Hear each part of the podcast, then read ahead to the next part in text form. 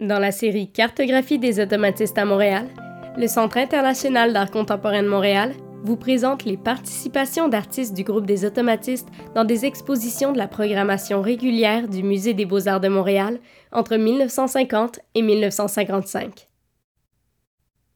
Cette présentation s'ajoute aux deux balados antérieurs qui traitaient des participations de certains membres du groupe des automatistes au sein des activités de la Société d'art contemporain et au Salon du printemps tenu au Musée des beaux-arts de Montréal.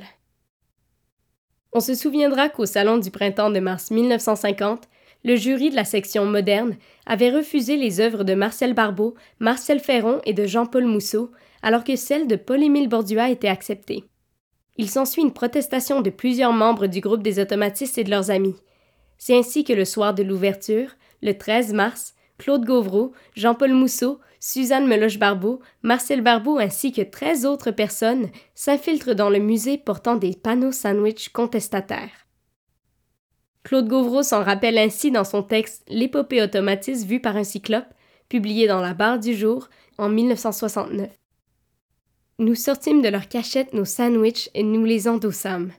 Il avait été entendu que nous défilerions lentement dans l'impassibilité la plus rigoureuse sans tenir compte des réactions des spectateurs.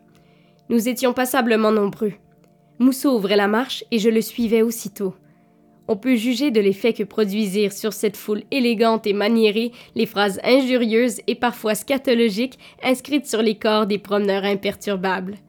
Nous avions été parfaitement vus et lus par tous. La manifestation fut une réussite impeccable.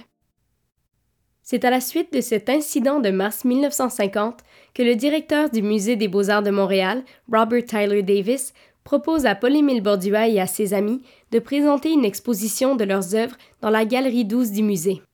L'exposition aura lieu du 26 janvier au 13 février 1952. Intitulée Paintings by P. E. Bordua and by a Group of Younger Montreal Artists, elle présente des œuvres de Marcel Barbeau, Robert Blair, Paul-Émile Bordua, Marcel Ferron, Jean-Paul Filion et Gérald Tremblay. Toujours en 1952, une autre exposition présentée dans le cadre du Festival de Montréal se tient du 12 août au 7 septembre. Elle est intitulée Les Arts du Québec et Paul-Émile Bordua y participe. L'exposition la plus importante sera sans doute celle du 11 au 28 février 1955. Organisée par Gilles Corbeil sur une idée de Claude Gauvreau, Espace 55 regroupe les œuvres de Pierre Gauvreau, Fernand Leduc et Jean-Paul Mousseau. À ceux-ci se joignent des artistes qui ne sont pas dans la mouvance des automatistes. Ce sont Ulysse Comtois, Patterson Ewan, Rita Letendre, Jean McEwen, Guido Molinari, Robert Duprat, Philippe Aymon et Noël Lajoie. Gilles Corbeil invitera Paul-Émile Bordua, alors à New York, à venir voir l'exposition.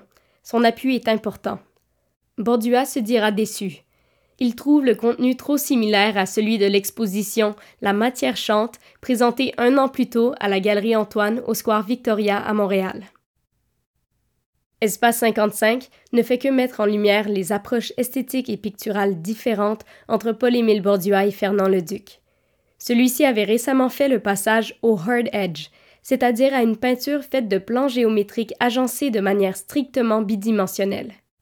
Fernand Leduc venait d'ailleurs de rompre avec toute forme d'automatisme ou de tachisme autour de cette date. Les positions des deux peintres sont publiées dans la presse de l'époque et marquent une rupture dans le groupe des automatistes. L'année suivante, Fernand Leduc fondera l'Association des artistes non figuratifs de Montréal avec Robert Blair. Ceci met fin aux trois épisodes sur les activités tenues au Musée des beaux-arts de Montréal liées aux activités des automatistes. À la recherche et rédaction des textes, Vincent Godin-Filion, Aoki Gonzalez et Dominique Robb. Au récit, la voix de Marion Daigle. À la réalisation, Simone Baudry-Pilote. À la conception et à la direction générale et artistique, Claude Gosselin. Le financement de ce projet a été accordé par le gouvernement du Québec Emploi Québec Programme salarial, le gouvernement du Canada Programme Emploi Été Canada, la Ville de Montréal, Programme Patrimoine montréalais, et les donateurs et donatrices au Centre international d'art contemporain de Montréal. Pour les donateurs additionnels qui voudront se joindre à nous, vous trouverez l'information sur comment faire un don sur notre site web au www.ciac.ca.